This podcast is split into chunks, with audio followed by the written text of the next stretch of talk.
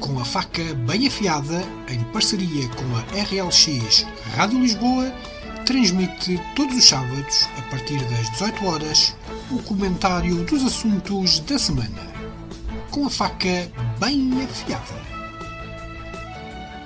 Boa tarde a todos, uh, bem-vindos ao programa 5 da temporada 7 uh, do programa Com a Faca Afiada.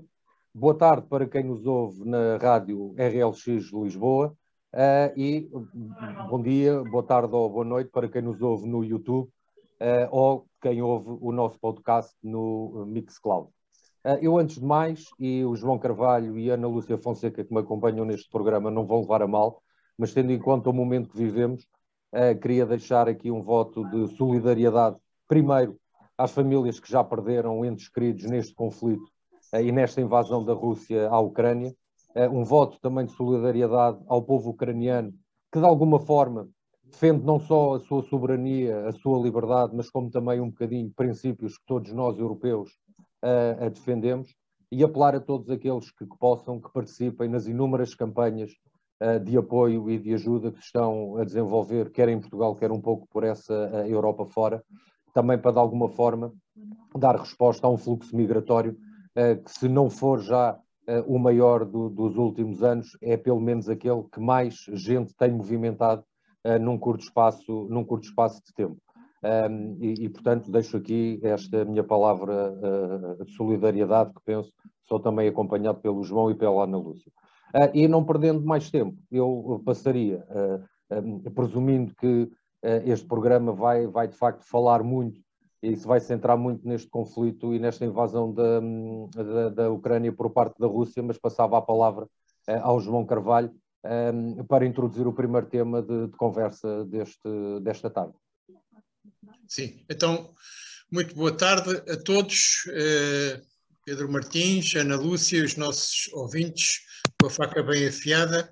Subscrevo inteiramente a introdução que o Pedro Martins fez uh, e dizer que a Europa, neste momento, está, uh, está posta perante mais um grande desafio à sua coesão, nomeadamente em relação à maneira como cada país vai, uh, vai estar em, vai estar no seu confronto com, com, os desafios que esta nova situação vai trazer eh, é claro que nós sabemos que, que a União Europeia, principalmente, eh, foi um, um, conjunto, uma união de conjunto de países feita em diversos momentos da história recente, eh, países esses em que, pela primeira vez, também na história da Europa, deixaram de ser só os países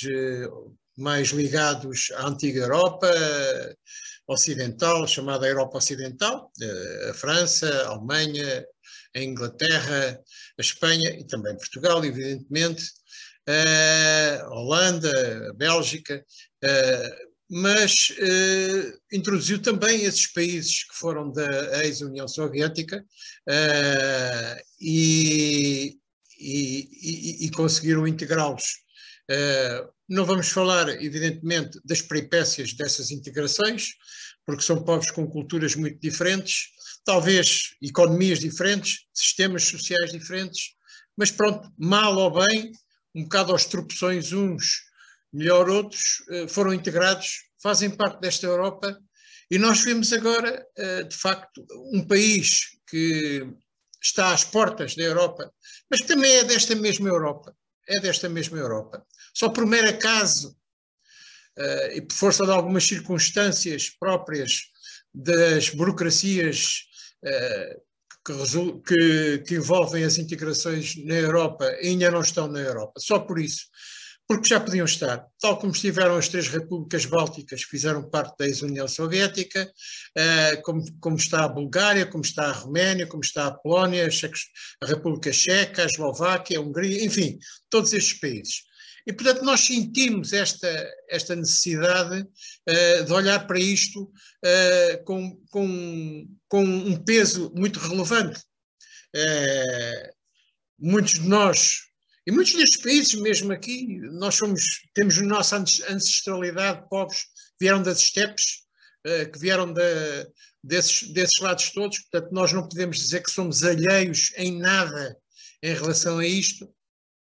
E eu, e, eu penso que o maior desafio que está agora a pôr, ainda hoje podemos já contabilizar um milhão de refugiados que saíram da Ucrânia. E isto, para mim, é, digamos, se quisermos falar um pouco de coesão da Europa, é talvez olharmos para isto. É claro que as questões da ajuda à Ucrânia, a ajuda aos ucranianos que lá estão a lutar, eh, ao fornecimento de todo o tipo de ajuda que eles precisam, desde ajuda humanitária, ajuda de, meios militares com que eles possam resistir, etc. Há agora este problema dos refugiados. E nós temos aí, de facto, um problema grave na Europa, que já vimos com os refugiados que vieram uh, do Médio Oriente, em que a Europa não esteve coesa, uh, não esteve coesa nessa situação. E nós estamos outra vez confrontados com esta mesma realidade, uh, e se calhar em maior dimensão, e, e mais rapidamente, porque já não são os barcos que vêm do Mediterrâneo com 30 ou 40, agora são as centenas que passam as fronteiras da Polónia, da Eslováquia, da Moldova uh, e, e, e, da Roménia, e, portanto, nós temos, de facto, a Europa tem que resolver. E eu, eu tive agora, eh, vocês, quando, quando, quando, quando combinámos o tema da coesão da Europa, eu até fui ver, porque existe, de facto, um, um, um programa na Europa, eh, entre 2021 e 2027, eh, que é o programa da coesão europeia que tem diversos itens, a digitalização, o meio ambiente, Uh, mas não tem um único item, e atenção, este programa é feito a partir de 2021, não tem um único item relacionado com a questão migratória. Há para lá umas afirmações, passaram, passam um vídeo em que abordam assim muito por alto uh, acolher os migrantes e não sei o quê, mas não falam nesta questão. E de repente cai isto em cima e, e, a Europa tem que saber, e eu ainda não vi de facto grandes preocupações, o peso está todo na Polónia e nos países, nos países fronteiriços da Ucrânia, uh, mas não, não, não vejo, uh, aquilo parece estar aqui, e pelas reportagens que eu tenho visto, aquilo está um bocado no desenrasca. Há ucranianos que têm familiares ou amigos aqui e ali e vão tentar eh, meter-se em comboios, em autocarros para irem ter com eles. Há outros que estão em pavilhões sem saber muito bem o que é que vão fazer à vida, uh, mas eu ainda não vi ninguém reunir, ninguém nomeadamente disto, com a é? Polónia, com a Eslováquia e, e, com a Hungria e com a Roménia, no sentido de saber né, o que é que efetivamente é possível fazer, quais os levantamentos das profissões destas pessoas, da escolaridade das crianças que vêm aí, uma série de questões que já deviam estar em cima da mesa uh, e que ainda não vais fazer. Oh, Pedro, eu para a introdução fico-me por aqui. Ana.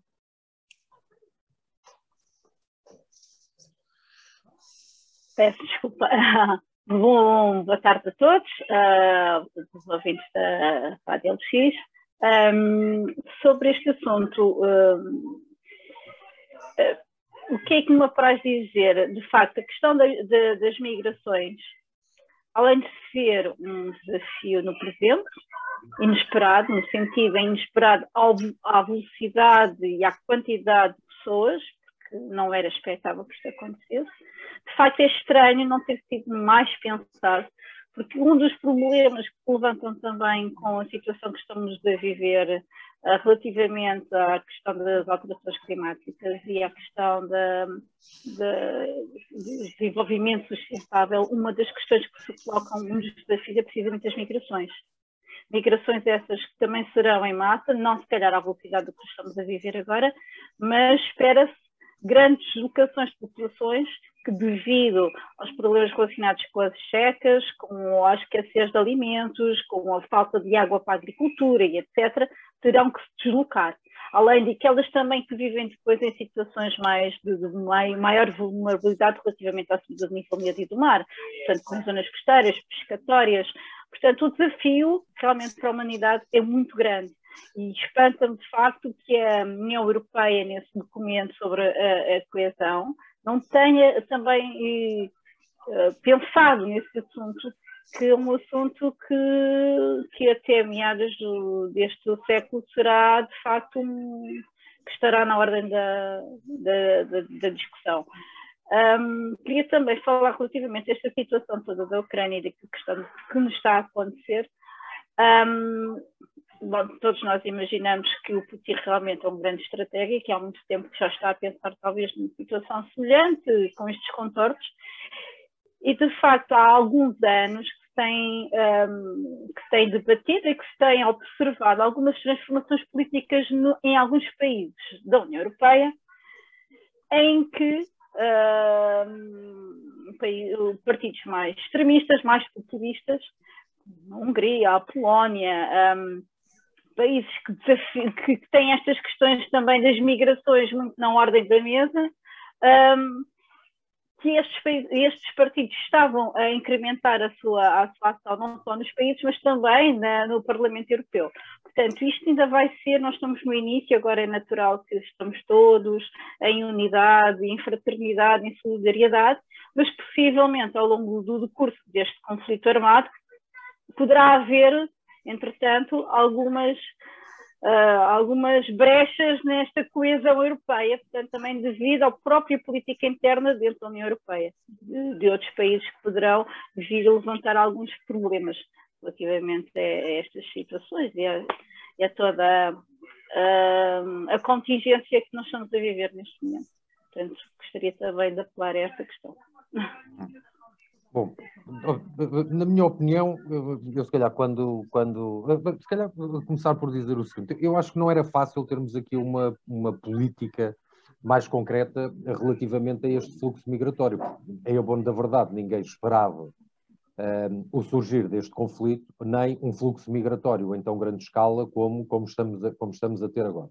E eu acho que isso ainda reforça muito mais um, aquilo que eu acho que tem sido muito, que tem sido, eu diria até extraordinário, num continente europeu ou numa União Europeia, marcada pela diversidade de interesses e pela diversidade até cultural, também dos países que compõem a União, é que perante um facto novo eh, e que ninguém estava à espera, eh, estar a mostrar a diversos níveis, de facto, uma coesão que eu acho que é relevante e que no passado eu acho que muitas vezes a Europa não conseguiu ter, até do ponto de vista político. Porque nós, de facto, pertencemos todos a uma união, mas aquilo que é a nossa grande mais-valia também, de alguma forma, tem sido aquilo que tem, que tem dificultado, se calhar, a construção de um patamar comum a diversos níveis. Não é? Eh, eh, porque de facto há diferenças e, e, e, interesses diferentes e a defesa de interesses diferentes em cada um, em cada um, em cada, em cada país europeu. Agora, eu acho que a força que a Europa, eh, de alguma forma, do ponto de vista político e nas suas posições, tem demonstrado, a coesão, a união que dentro da União Europeia, unânime, direi, direi mesmo, que funciona praticamente como um bloco a, a vários níveis, quer na condenação incondicional à invasão de Putin, quer na implementação de, das sanções, quer a nível humanitário, quer até no, no interno ou no interior de cada um dos países, na posição que os partidos políticos a nível nacional tomaram, um, ehm, que tirando se calhar um ou outro caso, e se calhar também era um tema interessante para virmos a falar, que foi a posição do, do Partido Comunista Português em Portugal, eh, mas não se ouvem grandes vozes dissonantes a esta unanimidade na condenação a, este, a, a, esta invasão. E eu acho que isso é relevante do ponto de vista político e mostra uma, uma coesão uh, uh, política numa União Europeia muito diferente entre si, mas que acho que transmite uma, uma mensagem ao mundo importante, que é que comungamos de facto todos dos mesmos uh, princípios e valores democráticos que norteiam os regimes, os regimes europeus. Defensores da liberdade, defensores dos direitos humanos, dos direitos fundamentais, da solidariedade e, em suma, da democracia. Porque eu continuo a achar que, no final do dia, o que este conflito, o que verdadeiramente põe em causa, ou que pode vir a pôr em causa, é de facto os regimes democráticos. E penso que esta, que esta união, esta coesão que a Europa mostrou, é para mim uma das primeiras derrotas uh, uh, de Putin, que eu acho que uh, não esperava também que a Europa se unisse em torno de si própria e, e, e, que falasse a uma única, a uma única voz. Agora, isto levanta-me aqui a um outro, uma, uma interrogação. Né? É, é, os países são constituídos por pessoas, não é? Um, e, e, nós sabemos que já estamos, aliás, ainda hoje fomos brindados com a notícia de um aumento brutal dos combustíveis, uh, e isto pode ser só o início de uma escalada na quebra do nosso bem-estar, daquele bem-estar que a Europa Uh, ao invés de priorizar a segurança, tendo de priorizar o bem-estar, também o fomos construído ao longo das últimas décadas, e portanto esse bem-estar vai ser colocado em perigo. E aqui a minha interrogação é se de facto esta coesão, esta solidariedade, ehm, é este falar a uma só voz, se vai de facto manter quando verdadeiramente esta coesão vai ser necessária, quando verdadeiramente continuar a ser necessário que a Europa fale a uma única, a uma única, a uma única voz. Eh, e eu aí tenho algumas interrogações e tenho alguns medos. Eh, tenho medos que os tais partidos ehm, não evitem cair na tentação de cavalgar uma situação no interior de cada país que não vai ser igual. A, crise, entre aspas, ou os efeitos deste conflito não vai ser igual na Alemanha, não vai ser igual na França, um, do, do, que vai ser em Portugal ou do que vai ser na Holanda, ou, porque porque também os países são diferentes e têm histórias e têm realidades uh, também económicas e sociais diferentes. E, portanto, isto não vai ser, ah, como o João e a Ana estavam a dizer, isto não vai ser sempre.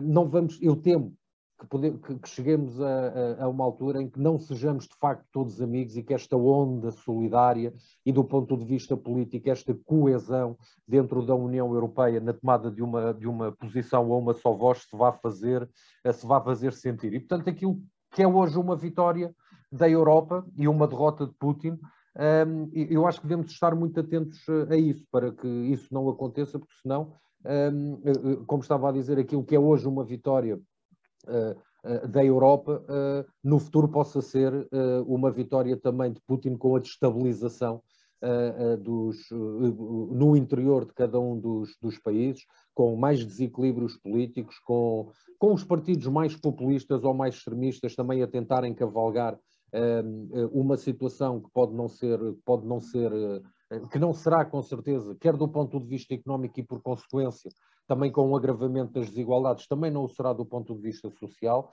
Uh, e penso que aí quer os governos, quer os partidos políticos, quer as pessoas, quer aqueles que verdadeiramente defendem estes uh, valores e estes princípios mais elementares da democracia, uh, é, é, nessa altura, na altura da dificuldade, que vamos ter que dizer presente e continuar a falar como um, falar como um bloco, porque eu só vejo aqui no futuro um de dois caminhos, ou de facto nós nos blindamos como bloco, ou então também corremos um risco de, ao longo do tempo, eu não diria isto se ir desintegrando, mas se ir desequilibrando e deixar crescer ainda mais um populismo que, como nós sabemos, gosta de se aproveitar e de cavalgar estas franjas de descontentamento, eh, estas franjas das desigualdades, e elas efetivamente existem, ainda mais num país como, num país como, como o nosso, que ainda tem desigualdades gritantes e que uma, os efeitos deste conflito só nos vão acho que só vão aumentar essas desigualdades e abrem aqui uma, Uh, podem vir aqui abrir uma brecha,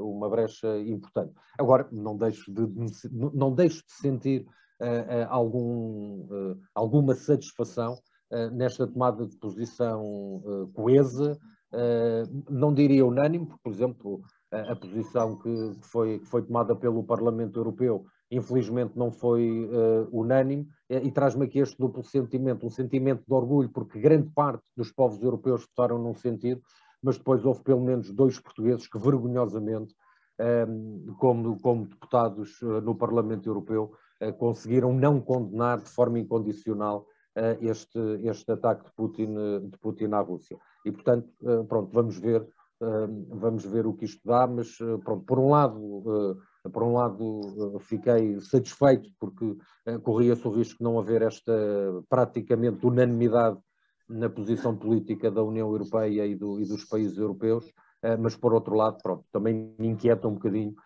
o futuro, como acho que inquieta a todos, os efeitos que este conflito ainda pode, ainda pode, vir, ainda pode vir a dar. Olha, Pedro, quero só acrescentar um, um ponto final relativamente a tudo o que tu disseste, e disseste muito bem, concordo inteiramente. Umas das questões que foram uh, levantadas por certos um, analistas políticos sobre aqui as intenções do Putin, realmente que nós ainda não percebemos ao certo o que é que o Putin pretende com este, com este ataque à Ucrânia, que não se compreende ainda muito bem mas uma das intenções poderá ser precisamente esta dinamitiza, dinamitização da própria ideia de democracia, de democracia social-democrata, mais ou menos liberal. Portanto, pode ser precisamente a ideia dele, é Não tenho destruir o ideal da democracia uh, e instaurar autocracias em, em diversos países. E, portanto, nós também temos, corremos o risco de ser minados internamente por este vamos a fazer este vírus, não é? O vírus da, da putinização. E, isso é uma ideia também que, que, que vi e com a qual também concordo. Nós, mas nós não vamos, não vamos deixar. João, diga. Uh, não, acho que já passámos para o Partido Comunista, não foi, não é? Uh, podemos, podemos, passar. E, portanto, eu, eu, eu, eu, eu, peço desculpa por trazer para aqui um, um pormenor pessoal. Eu, quando era miúdo, não gostava de ervilhas com ovos. E então, um dia, a minha mãe, ao almoço, serviu ervilhas com ovos. E eu disse: Eu não como isto. Ah, é comes, comes. Não como, comes, não como, comes. E então ela disse: Não sais da mesa enquanto não comeres as ervilhas com ovos. E foi da uma da tarde às oito da noite, 200 ervilhas e um ovo tiveram a olhar para mim e eu para elas. Eh, é claro que ao jantar meu pai chegou, viu aquele espetáculo, disse qualquer coisa ao ouvido da minha mãe que eu não percebi, agarrou nas ervilhas, foi aquecê-las, comeu-as uh, e até hoje eu até, quer dizer, eu agora por acaso de vez em quando como, mas durante toda a maior parte da minha vida eu nunca, nunca gostei de ervilhas com ovos Uh, e esta questão do Partido Comunista parece-me um bocado essa situação. Uh, nós queremos que eles façam uma coisa, ou seja, eu, nós queremos que eles comam ervilhas com ovos, uh, e eles não comem ervilhas com ovos. E não há nada a fazer em relação a isto. e, portanto, isto de, de enfiar pela goela de um partido uma coisa que ele não, não está disposto a fazê-lo, é pá, não, não há nada a fazer. Agora, o que, eu, o que me parece é que este, este, este episódio, não é? Está a ter prolongamentos muito grandes, porque o próprio Partido Comunista faz questão de continuar a aparecer em todo lado e por todos os intervenientes a insistir na mesma coisa. E a malta continua a insistir eh, a enfiar-lhes as ervilhas com ovos pela, pela, pelas goelas abaixo. Uh, e, portanto, eu não sei, talvez isto até faça o Partido Comunista ter mais alguns pontos, marcar mais alguns pontos, porque já demos todas as voltas que quisermos, não é? Uh, epá, mas uh, os, a, a, as, as, argumentações deles são sempre, uh, quer dizer, varia um bocado o foco consoante o interveniente. Uns uh, focam mais que efetivamente não fazem, não condenam a invasão, porque o, nós, pronto, eu agora ponho nós entre aspas, não quero, não quero estar a agregar aqui mais ninguém, uh, também não condenámos as, as, intervenções dos americanos, da NATO, noutros lados. Outros uh, põem a tónica, que já foi um bocadinho mais moderna, porque ao princípio não era, põem a tónica dizer, não, que o, o Putin é capitalista, nós não apoiamos o Putin, como é que vocês podem dizer isso? O tipo é capitalista, aquilo é um regime capitalista, cheio de capitalistas, etc. Eu aqui só perguntava porque é que eu nunca vi o PCP fazer moções a condenar o Putin por ser capitalista, mas pronto, isto é, é, um, é, um, é um aspecto secundário. E outros depois começaram a, a tentar inverter um bocado a coisa, mostrando as fotografias do Putin com o Drão Barroso, do Putin com o Marcelo Rebelo de Sousa, etc, etc. Isto é consoante o interveniente, eles andam, digamos, uh, com várias tonalidades. Eu, eu acho, eu digo sinceramente, este episódio não vale um caracol, não é? Porque efetivamente ninguém muda ao Partido Comunista, não é? E portanto não vale a pena estar a empurrá-los para um sítio para onde eles não querem ir. Eles não compreendem as coisas como a gente compreende, têm uma visão própria, têm direito a ter essa visão. E acabou-se. Não, não há mais nada a fazer. É continuar a discutir, efetivamente, não é? Mas eu, por mim, eu, por mim, já não suscito esta discussão em lado nenhum. Só se for obrigado, não é? Uh, pronto, só se for obrigado, só se me obrigarem uh, num lado qualquer em que eles estejam presentes, em que eu tenha que manifestar a minha opinião. Irei manifestá-la sempre.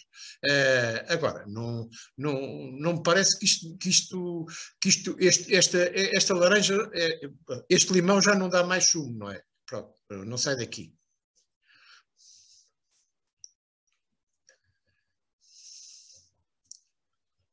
Pedro, diz, respondes tu ou respondo eu? Posso, posso responder eu. Quer dizer, não, não é bem uma questão de, de, de, resposta. Eu não, por acaso vejo, vejo isto, se calhar o João, com, com a experiência de vida que tem e se calhar com o, o contacto que já teve político e com a experiência política que tem, eh, juntamente e, e, não o querendo chamar um, um bocadinho mais, chamando um bocadinho mais experiente do que se calhar eu, teve também um contacto com estas histórias do, e com o próprio Partido Comunista Português, que se calhar o levam a ver as coisas de uma, de uma forma não tão grave como eu se calhar, como eu se calhar vejo. Uh, mas queria, se calhar, aqui fazer aqui um, um ponto prévio. Eu, eu, sou daqueles que, do ponto de vista político, uh, me conheço a respeitar muito o Partido Comunista um, Português. O Partido Comunista, não, não, não direi o comunismo, mas a, sua, a história do Partido Comunista Português, o seu período em clandestinidade, aquilo que, que, que também contribuíram uh, para, para a democracia portuguesa, uh, e portanto tenho esse respeito, tenho esse respeito.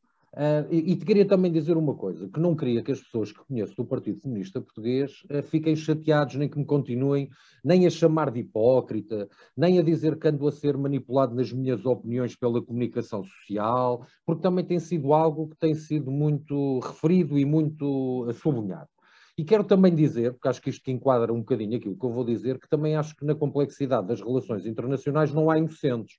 Portanto, escusam de vir com a história que a NATO fez, os Estados Unidos fizeram, a União uh, Europeia, por omissão, ou por ação, ou por isto ou por aquilo, também fez ou deixou de fazer, uh, porque de facto eu assumo, uh, eu, quem sou eu para assumir, mas na minha linha de pensamento, assumo que de facto não houve inocentes, mas não houve inocentes quer de um lado, quer do outro.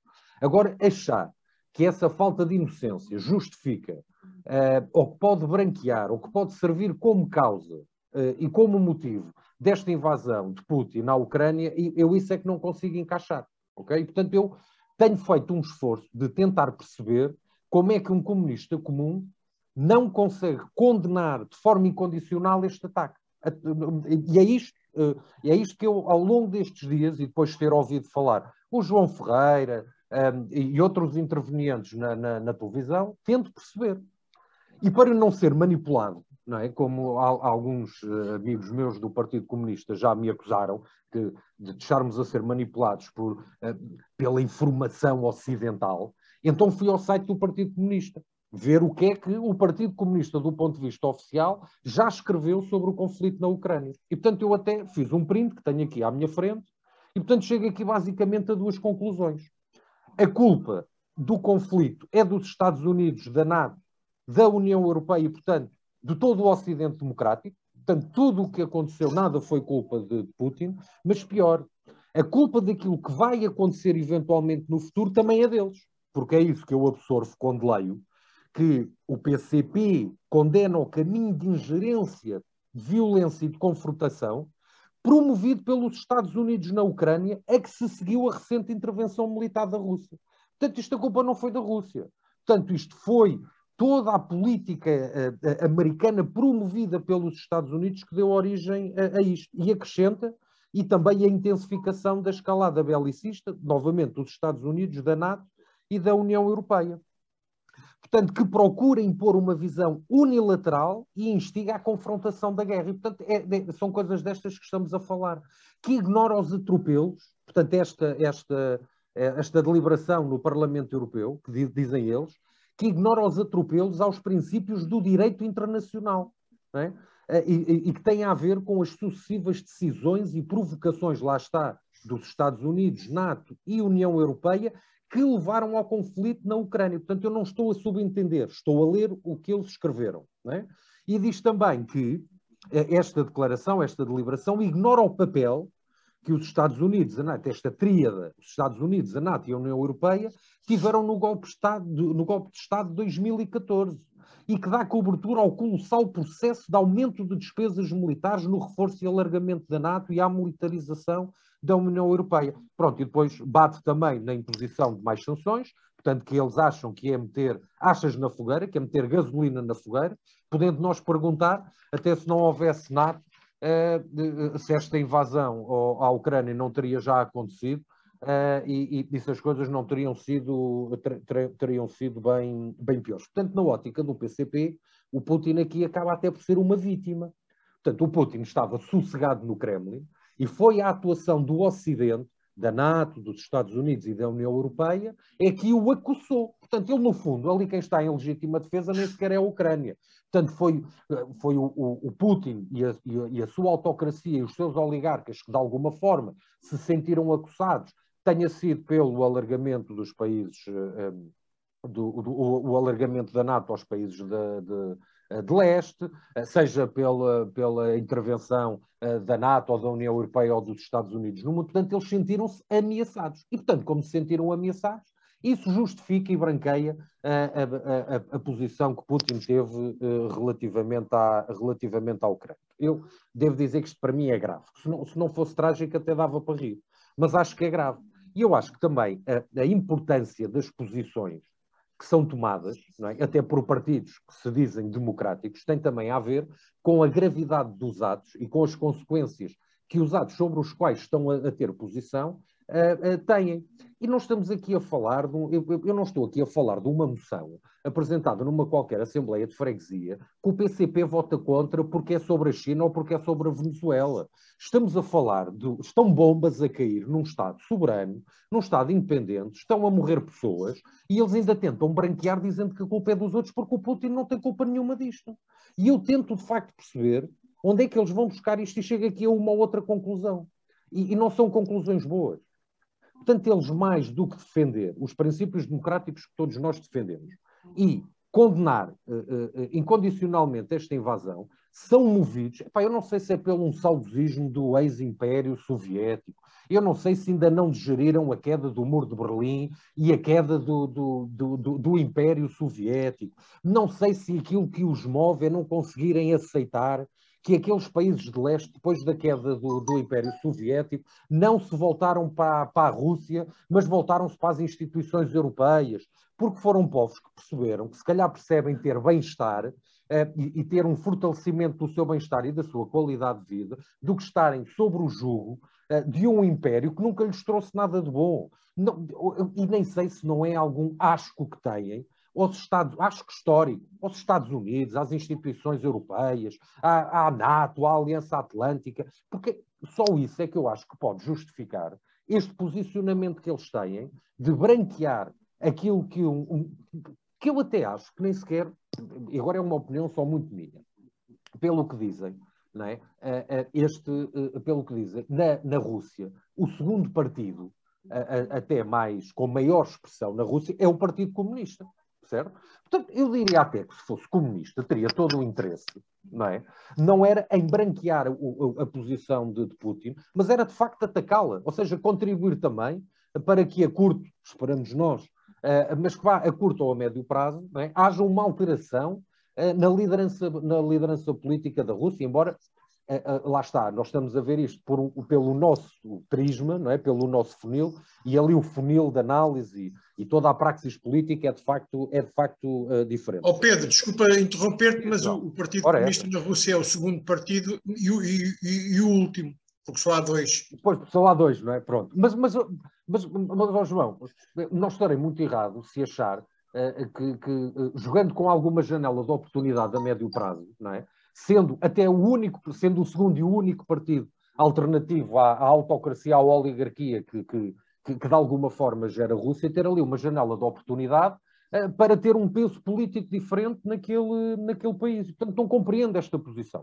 E, e, e, ainda menos compreendo, e eu acho que isso nos deve alertar a todos, porque nós estamos a falar de um partido Zé, não é? Estamos a falar de um partido uh, uh, tido como democrático, que nós entendemos como democrático, que, que, que, que, por direito próprio está no nosso sistema político nacional, ok? Desde, desde, desde sempre, sempre me conheci uh, conhecendo o, o, o, PCP, que se diz que é defensor da paz, dos direitos humanos e que nos últimos anos apoiou a nossa governação.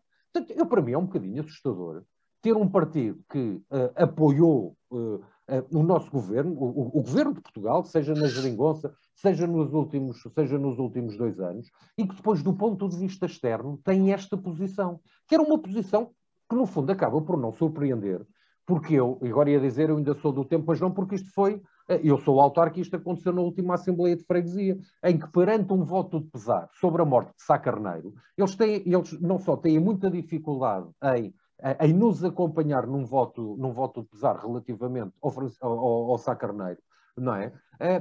como, não, como não votam, como não o aprovam. Quer dizer, ele passa por causa das outras forças políticas e não pelo PCP. Portanto, no fundo, acaba por não surpreender, porque são posições do PCP que nós conhecemos ao longo do tempo. Mas, porra, há limites, desculpem uma expressão.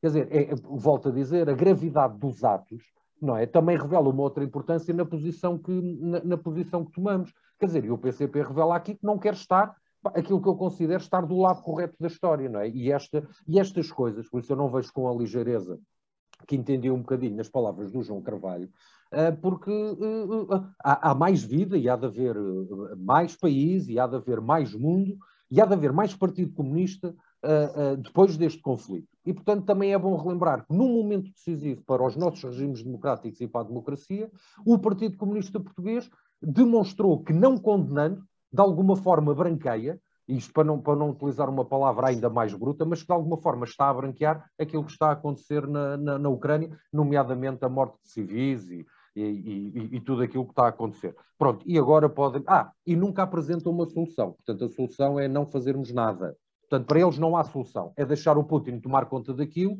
e é o chamado depois, logo se vê, e de preferência tirem a, tirem a NATO uh, ali da, do, do, dos países e não reforcem o, o, o, o, poder, o poder militar nem a influência que a NATO tem ali naquela parte do mundo, que é de preferência para a gente conseguir mesmo, de facto, impor novamente o Império Soviético, ok? Um, porque é este saudosismo que eu diria até um bocado bacoco e este dogmatismo ideológico que eu acho que o PCP não se consegue libertar e aí o João tem toda a razão. Eles nisso são muito coerentes. Então, é ultrapassados, na minha ótica, ideologicamente pela, pela história. Desculpem lá se me estiquei agora um bocadinho. Ana.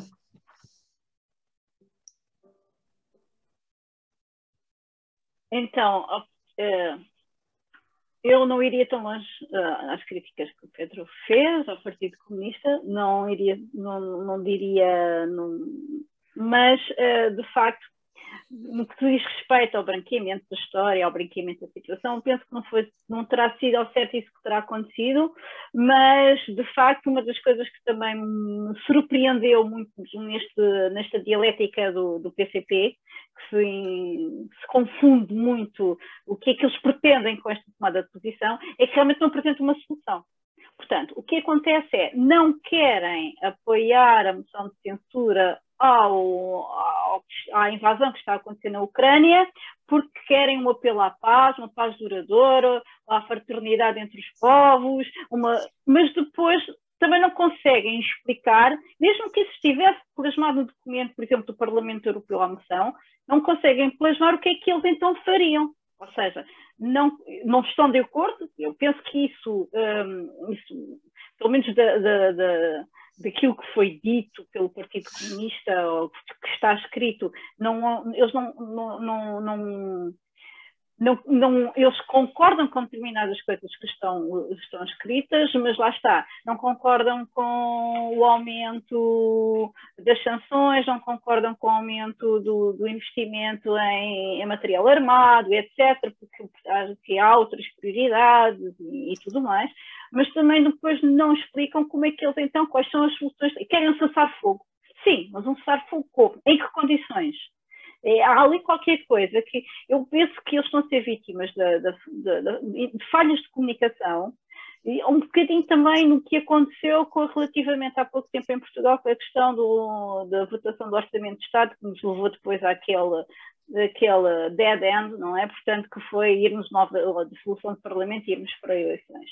Depois já estavam a meter os pés pelas mãos, não tinham sido eles que tinham feito provocado esta situação, mas eles quiseram negociar, mas depois não houve negociações. Isto é um bocadinho assim, ou seja, não querem votar a favor, não estão de acordo.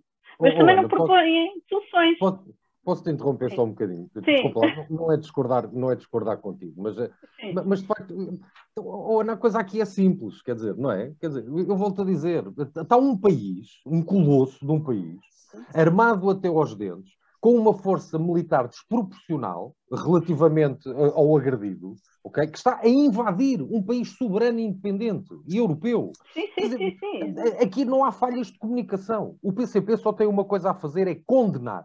Porque a partir do momento em que não condena, é aí que eu digo, está a branquear tudo aquilo que nós possamos encontrar como objetivos do Putin nesta intervenção. Não é? E, portanto, eu volto a dizer. Mas nós não, ainda não, não sabemos quais são os objetivos do. Mas, é, é, verdade, mas bons Claramente não sabemos. Mas Agora, atenção, atenção houve uma coisa que o João Carvalho disse e eu quero também, uh, pelo menos, eu ouvi, não sei se lá está neste mundo de redes sociais e de fake news, eu não sei se é verdade ou não, há moções de censura do Partido Comunista em 2014 às ações do Putin. Portanto, uh, eles realmente, não é a primeira nem a segunda vez que dizem que a Rússia é uma autocracia liderada por um autocrata, etc. Portanto, não, também não, não quero passar ao lado e eles não, não, já o fizeram antes. Outra situação também que realmente eu vi não justifica, atenção, não justifica em nada, a meu ver, a posição do Partido Comunista, mas eles falam também da perseguição que é feita do Partido Comunista ucraniano, que foi proibido, uh, das, das, milícias uh, nazistas que existem e que em 2014 terão em Odessa queimado uma, uma, um, sindicalistas que estavam no rebelião sindical. Portanto, é assim, como digo, não justifica nada do que está a acontecer agora. Não penso que também nem será esse o motivo do Putin para o que está a acontecer. A notificação da Ucrânia, um bocadinho. Eu, mal comparando, era a mesma coisa que agora, como temos 12 deputados do Chega no Parlamento, vinha União, uh, Estados Unidos da América e invadiam Portugal e, e e bombardeavam civis, matavam civis e crianças, porque tínhamos 12 deputados do Chega no Parlamento. Isto não faz sentido nenhum. Claro que, como digo, não justifica. Agora, que realmente aconteceram coisas que o Partido Comunista diz que denunciou a seu tempo e que desde 2014 tem falado da questão da Ucrânia e que o Parlamento Europeu nunca, uh, nunca fez nada ou que nunca se objetou, portanto, eh, mas como eu disse, como eu digo, nisso não justifica a posição do Partido Comunista nesta situação, como é óbvio. E não é isso que eu estou a dizer. Estou a tentar é dar mais algum contexto a toda a situação. Uh, mas, de facto, é como digo, não apresentando soluções, falar de paz duradoura, falar de paz entre os povos, não sei como. Portanto, não sei qual é a solução que eles querem apresentar ou que poderiam acrescentar no documento. Pronto, Eles é falam da Carta das Nações Unidas e, e do, da ata final da Conferência de Helsínquia, a de paz e cooperação entre os povos. Portanto, tudo, de facto, palavras bonitas, não é? Precisamente, é, mas depois, qual era a posição oficial que a União Europeia ou pois, as Nações dizer, Unidas é? poderiam ter perante esta situação? É porque, de facto, não, não é fácil. Não ser ou só condenados. E, e, de facto, nunca será fácil negociar com uma parte, não é? Que, que, que parte para uma negociação com uh, ataques a serem feitos uh, e que ameaça com, uh, com o poderio nuclear que tem, por muito que se diga que é dissuasor, mas quer dizer, eu por acaso do Putin desde o início, desde que estava em exercícios militares, que depois era, para, era simplesmente para acabar com a estrutura defensiva militar da Ucrânia. E, portanto, hoje o que vemos é ataques diretos a alvos civis e não a alvos militares, Quer dizer, eu acho que é muito difícil acreditarmos em alguma, uh, acreditarmos em alguma benevolência ou em alguma coisa que diz. Agora, Ana, tens razão numa coisa, foi, foi também um bocadinho aquilo que eu disse. Não houve inocentes uh, neste período todo. E também é importante assumirmos isso, todos assumirmos isso, todas as partes, mas são todas, todas as partes assumir, assumirem que aqui ou ali uh, não estiveram bem. Porque de facto acho que é consensual que depois disto vai ter que sair uma nova arquitetura a nível da segurança uh, europeia e da segurança mundial, onde esses uh, erros devem ser tidos em conta para de facto não voltarem a, não voltarem a acontecer, de parte a parte. É? Eu tenho para mim que um império, o império na, na, defesa daquilo que ele pode considerar o seu espaço vital, nas suas zonas de influência, nem sempre as razões são claras e nem sempre são legítimas. E aí hum, não acontece só com os russos, terá acontecido também uh, uh, com outras potências, nomeadamente com, nomeadamente com os Estados Unidos. Agora, não, não, desta, não desta forma e não pondo em causa aquilo que está a ser, aquilo que está a ser posto em causa e, e, e nunca, acho eu, utilizando como ameaça uma eventual utilização de armas nucleares, porque acho que ter um, ter um país, por maior que ele seja, um, ehm, eh, de alguma forma a chantagear e a tentar encurralar todo o mundo, e de alguma forma conseguiu. Não é? Há muita gente que ainda hoje me perguntavam, então, mas porque é que a NATO não chega por ali adentro e não, e não se bate com as mesmas armas? Porque não? Porque do lado de lá temos um louco que não, sabe até, não sabemos até que ponto efetivamente carrega ou não carrega no botão um, e, e, portanto acho que ninguém, quer dizer, isto deve ser, é muito complexo e deve, deve de facto ser visto com a maior, a maior, cautela, a maior cautela possível. Pronto. Um, Deixa-me só aqui... acrescentar uma das questões uh, que é uma narrativa que o, o Putin usou como uma, um motivo muito concreto uh, para esta intervenção, uh, e que o PCP também utiliza, é a questão do que se passou no Donbass, que os ucranianos andavam sempre a bombardear o Donbass, que os ucranianos faziam uh, massacres e não sei quê. Ora bem, se houve sítio onde houve fiscalização internacional, foi no Donbass. Esteve lá permanentemente uma missão internacional de observação que não deu nota de nada disto. A única coisa que nós soubemos é que foi que eles abateram um avião da Malaysia Airlines e morreram quase 300 pessoas.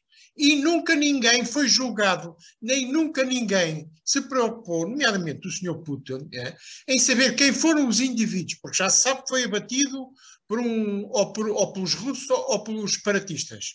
E, portanto, nunca ninguém se preocupou, porque isto, de facto, os mediadores internacionais a essa conclusão chegaram. Eles não sabem a quem, a quem puxou o gatilho.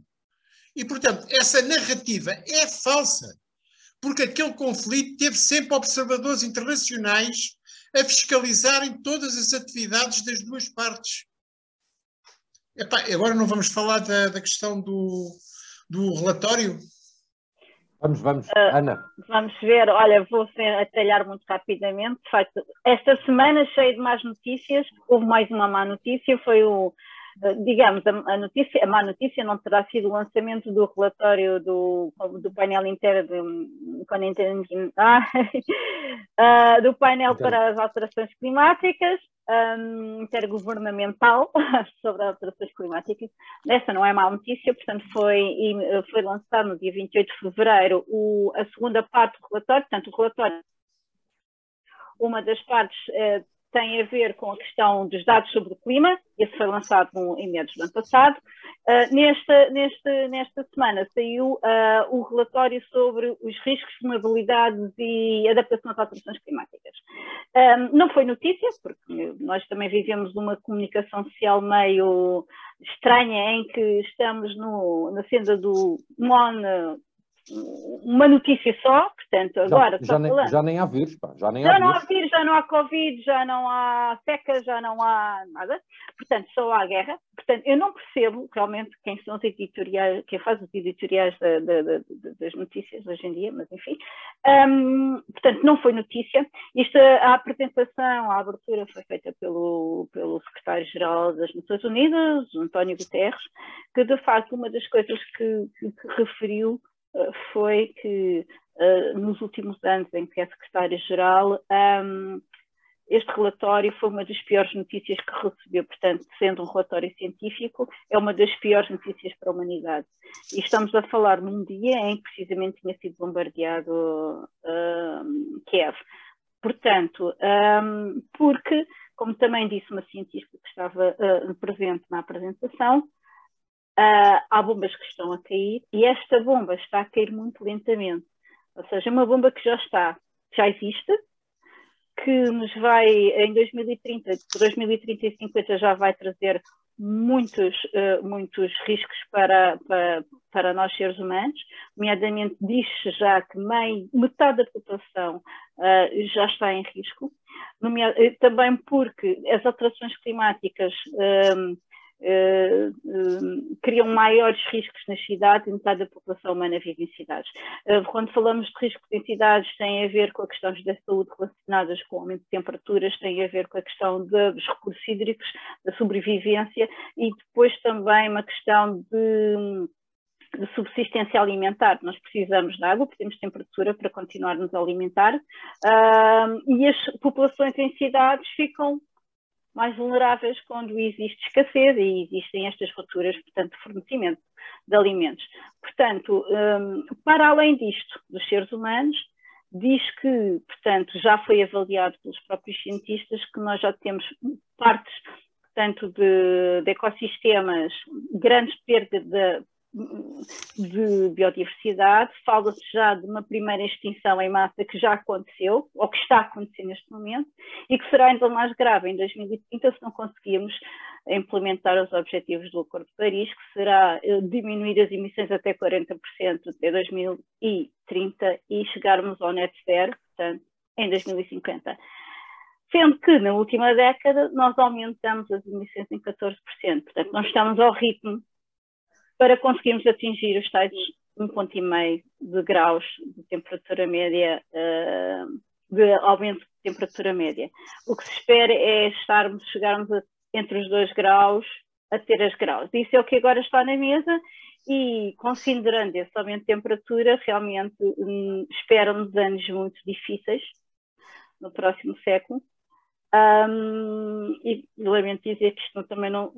Adicionando a tudo isto que está a acontecer, isto também não são boas notícias para, para a humanidade e para o planeta. Portanto.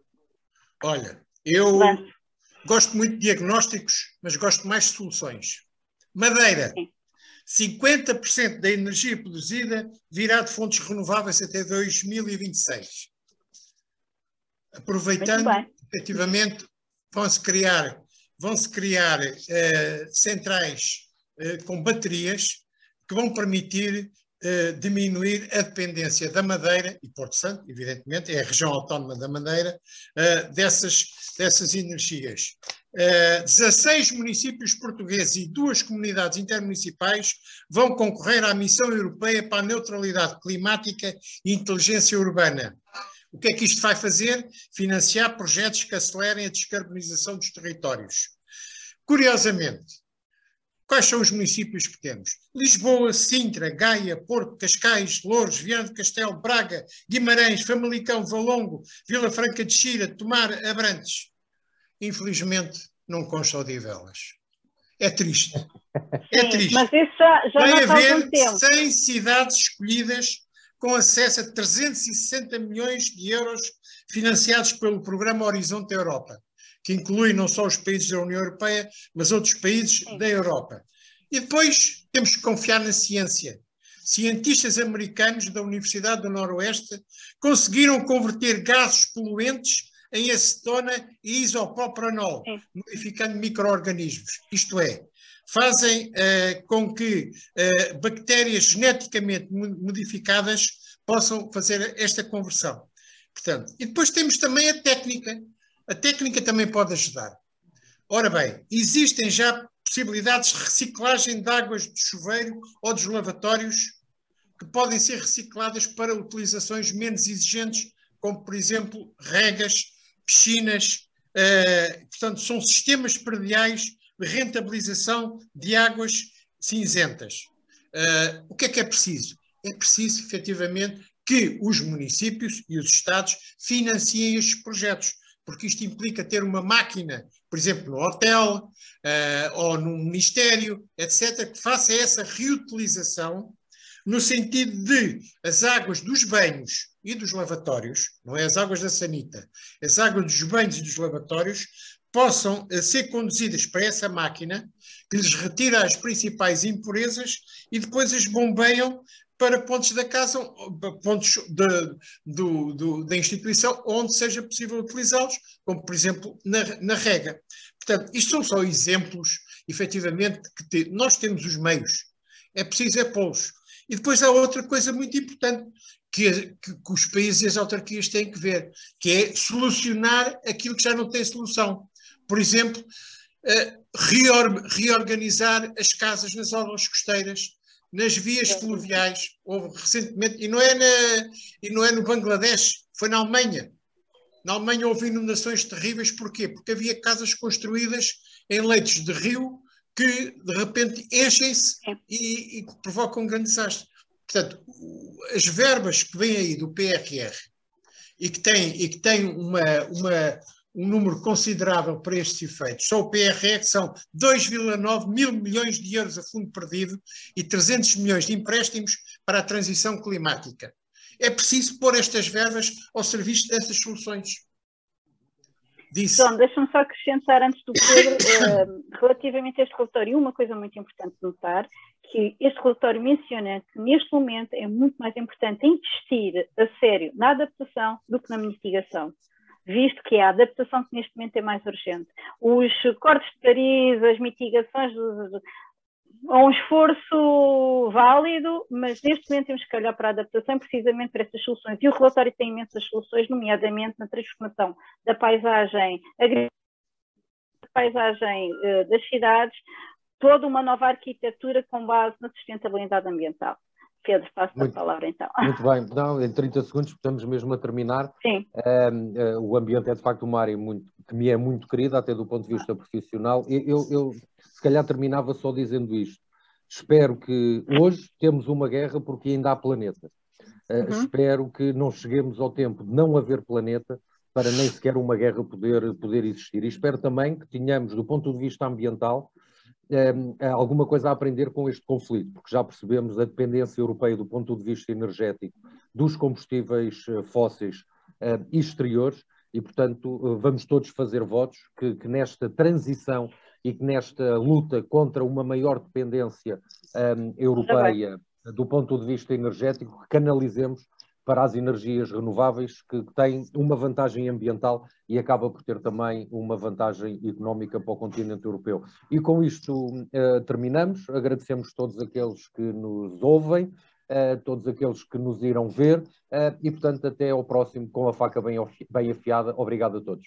Adeus. Obrigado. Deus. o Com a Faca Bem Afiada, em parceria com a RLX Rádio Lisboa, transmite todos os sábados, a partir das 18 horas, o comentário dos assuntos da semana. Com a faca bem afiada.